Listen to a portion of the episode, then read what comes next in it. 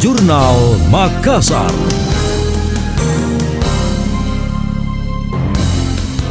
Saya Emil Faris dalam Jurnal Makassar. Terdakwa suap dan gratifikasi proyek infrastruktur Pemprov Sulsel Nurdin Abdullah berharap dirinya bisa difonis bebas dari segala tuntutan. Hal itu disampaikan Nurdin Abdullah saat membacakan nota pembelaan atau pledoi pribadi atas tuntutan JPU KPK terkait dugaan kasus suap dan gratifikasi lingkup pemerintah Provinsi Sulsel di Pengadilan Negeri Makassar. Nurdin mengaku masih ingin melanjutkan pembangunan di Sulsel sesuai janjinya sewaktu diamanatkan menjabat gubernur. Salah satu impiannya adalah menuntaskan pembangunan Stadion Matoanging yang sebelumnya telah dirancang akan berstandar FIFA. Selain itu, Nurdin Abdullah juga berhutang janji untuk menuntaskan infrastruktur di daerah terisolir. Pengalaman luar biasa justru saya dapatkan saat menjadi kepala daerah. Saya, saya mengabdi untuk negeri. Kalau dulunya saya hanya terlibat dalam sebuah perusahaan ribuan karyawan.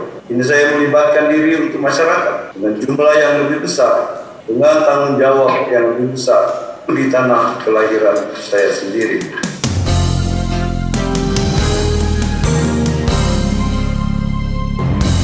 Dalam kesempatan itu, Nurdin Abdullah mengaku sangat menyayangkan perbuatan anak buahnya, yakni Sari Pujiastuti, mantan Kepala Biro Pengadaan Barang dan Jasa, dan terdakwa Edi Rahmat, mantan Sekdis PUTR Sulsel. Menurut Nurdin Abdullah, keduanya telah menyalahgunakan kepercayaan yang diberikannya selama ini. Saya menyayangkan dilakukan oleh Sari Pujiastuti dan Idira. Saya tidak menyangka bahwa kepercayaan saya bertahun-tahun disalahgunakan oleh mereka. Melalui pengadilan ini, semua kesaksian para saksi membuka mata saya bahwa sistem di pemerintah Provinsi Sulawesi Selatan masih membutuhkan perbaikan.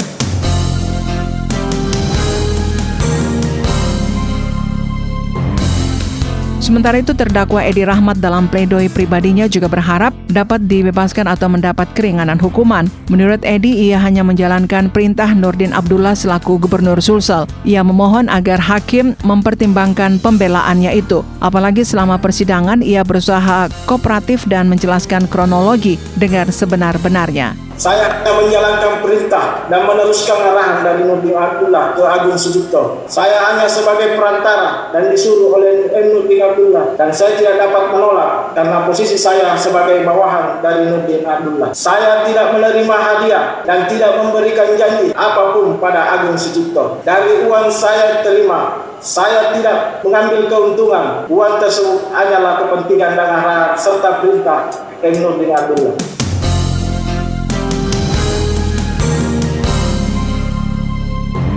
Lebih jauh, Edi mengakui semua kesalahannya lantaran terlalu loyal dengan atasan. Karena itu, ia mengingatkan rekan sejawatnya agar berhati-hati, terlebih jika berkaitan dengan permintaan uang ke pihak lain.